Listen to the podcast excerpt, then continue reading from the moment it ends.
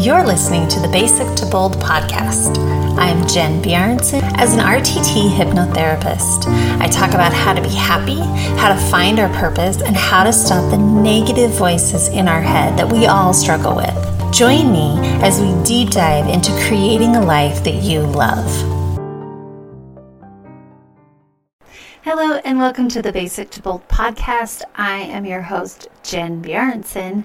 I want to talk today about feeling stuck, like just not knowing what the problem is, can't figure it out, feeling stuck.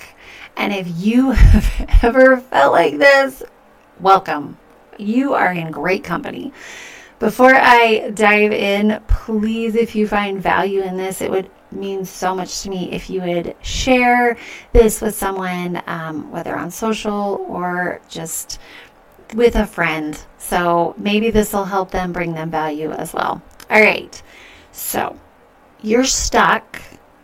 What what do you do when you're stuck and you don't know what the problem is? Well, that's where you start.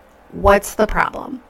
I heard this concept, solve the problem, from my mentor, from my coach.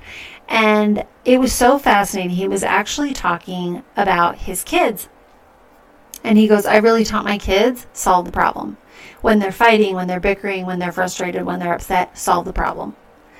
And I thought, what? Like, y- yeah, duh. But in my own mind, I don't think I've ever thought of that. I've thought of it that way. And if this wasn't you, if you're like, yeah, duh, um, then good for you. Like seriously, you're you're ahead of me. So good for you. That's awesome. Um, but for the rest of us, welcome. Um, join the club. And that's kind of what I want to talk about today is when you're stuck, kind of scale back and think solve the problem.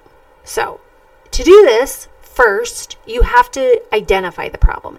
And I think this is probably the hardest thing, at least it is for me sometimes, because if I know what the problem is, then usually I can come up with a, a fairly good solution or at least kind of like fail my way through it. But a good portion of it is the fact I don't know what the problem is. I, I just don't know what the problem is. I know there is a problem. I know I'm annoyed. I know I'm frustrated. I know I feel stuck. I know all these things, but I don't know what the problem is. So, when you don't know what the problem is, I tend to start looking inward to see if I can figure out the problem. I usually like to go with okay, how am I feeling? And usually, uh, right off the bat, it's like I'm angry, I'm frustrated, I'm irritated. I'm mad at that person. That person's irritating to me, and and I know I know that's a place to start, and it's okay to start there, but you can't you can't stay there. And I know this at, at this point, I've gained a habit of it's okay to start there, but then we got to move on. And when you move on, the next step to move on from that is okay, if you're frustrated, if you're mad, if you're irritated, usually you are expecting something. You are expecting a result. You're expecting people to behave in a certain way. You are expecting um, something to happen or an experience something, right? You're expecting something. Because otherwise, if you weren't expecting something, typically you're not mad. And so, if you have an expectation, usually one of two things is happening. Either one, you have communicated this expectation to, to this other person or this or or like people involved and they're not living up to it or two you've never communicated it. So that's that's usually where I start. Okay? Is instead of just being frustrated instead of just being mad instead of just being stuck. I really try to figure out what is it that I'm upset about? What am I expecting? What am I what am I not liking about this situation? What is happening that I don't I don't like this. I don't want this. I don't like this. I'm I want this fixed. and what am I what would I like to happen, right? Like what am I expecting to happen? And that allows when the, I think the really important thing is we keep typically, I'm going to say typically, we keep asking the same question over and over and over again and getting the same answer, which is usually no answer. And so, what I try to do is a good portion of the time when I'm not getting an answer, I like to switch up the question. And so, I try to look at it in so many different ways of asking a new question. So, as an example, if I'm frustrated at an individual, instead of being like, they did this and they did that, and why are they doing this? And oh, I bet they just want to irritate me, and oh, I bet they da da da, right? Like all this stuff. Reframe the question to say, what are you expecting from that person? What are you wanting from that person? What is the outcome that you want? Right? What is it that you were expecting? And usually I was expecting them to be nicer. I was expecting them to be um, to have a different response. That's what I was expecting. And they didn't have the appropriate response that I wanted. Well, then I go, okay, they didn't have the appropriate response that I wanted, that I expected. Have I communicated that with, with them or to them? Typically, most of the time, no. No, I just expected them to know the response I wanted them to give me, which is so unfair, right? But if you can look at this, as you change the questions, now you're getting answers. Now we're getting where we want to go. Now we're getting what is the problem. The problem is not that this person got not that the, not that this person made me mad, not that this person made me irritated. Now the problem is I expected them to have a different um, result. I expected them to have a different outcome. I expected them to have a different response to the situation. That's what I expected. And when I didn't get what I expected, then I got mad, then I got frustrated, then I got irritated. And the reality is most of the time I have not I have not communicated my expectation to that person, so therefore I don't get to have that expectation. I don't get to have that type of control over that person. Right? And so they get free will. They get to respond how they want to respond. They get to have a choice as to how they're going to respond of this situation. And I'm mad because they didn't have the response that I wanted. So now reframing it, switching the question, it, it's a whole new problem. It, the problem is not I'm mad at this person. The problem is I had an expectation that I wanted them to respond a certain way. I wanted their out I wanted their response to be a certain way. And that's unrealistic. You can't walk around just expecting people to have a certain response. That's so unrealistic. And it's no way like you'll drive yourself crazy, which is why you feel crazy when you, when you get mad at people. So if you can see starting to identify the question, start identifying different questions, reframe the question, that will help you get to what the problem is, right? Then that kind of brings us to the next step. And the next step is okay, typically, if we look at the majority of our lives, and I am, I, I feel like if you're listening to my podcast and you like you you're a mindset type person, you are the type of person that wants to change your mindset because you want to take responsibility, right? You're you're not looking to blame other people. You're you're wanting to take control. And and maybe you're like me who gave people so much control that now you're like, no, no, no, no. I I want to take this back because it's so much easier to change me than it is to try and change other people. That's what I'm coming from. So when you get these answers of what the problem is, the next step is how do I change me to change the outcome? Okay? Because that's all you can do. You cannot change anybody else. So, changing you to change the outcome is so much easier than trying to change other people to change the outcome. And that's really the next step is if you're expecting a certain outcome, you can't change other people and how they're going to respond. So, what do you do to change you? Right? Then now we're getting to the third part, which is actually solving the problem. The problem is the way you were thinking. The problem is the way you wanted things to happen. And now, what does that look like? Now we actually have a way to solve it. Now we actually have some ideas of how we can change.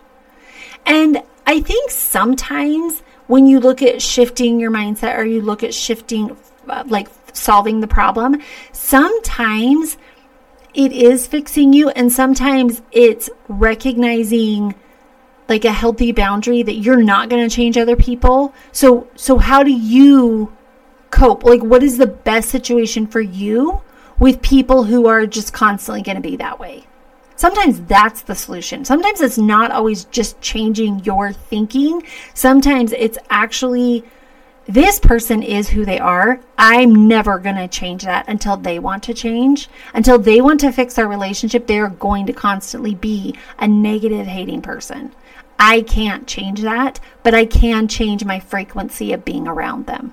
And that's okay too. Sometimes that's the way to solve the problem. Sometimes it's not always fix your mindset, change your mindset. Sometimes changing your mindset is recognizing, you know what? I don't think this is the best relationship to be in. I want something different. And that's okay. That's okay. So, solving the problem is sometimes reframing it, sometimes changing it up, but that is ultimately that that is ultimately the skill that changes everything in our lives. If you can figure out how to solve the problem, if you can figure out how problems get solved, that's it. There you go. That is the majority of stuff. And I've now started teaching my kids this. In fact, I um for a really long time, I would help my kids um, through stuff. For instance, um, I would say, like, hey, clean up the living room. And of course, they would be like, I don't see anything. I don't, like, what? right? You get the whole whining, like, it looks fine to me. And it's just a train wreck in, in the whole living room. And they're just like, What? What should I do? And you're like, Okay, pick up this, pick up this, pick up this. Okay, get the vacuum out. Okay, does the window, you know, we need to do the windows. Okay, we need to dust. We need to do this. Now I've started looking at them. And of course, this is at an, you know, you need to do this age appropriate. But I've started looking at them and I say, solve the problem. What's a problem in here? And some of them still look at me and go, I don't know. And I'm like, no problems. This looks great to you.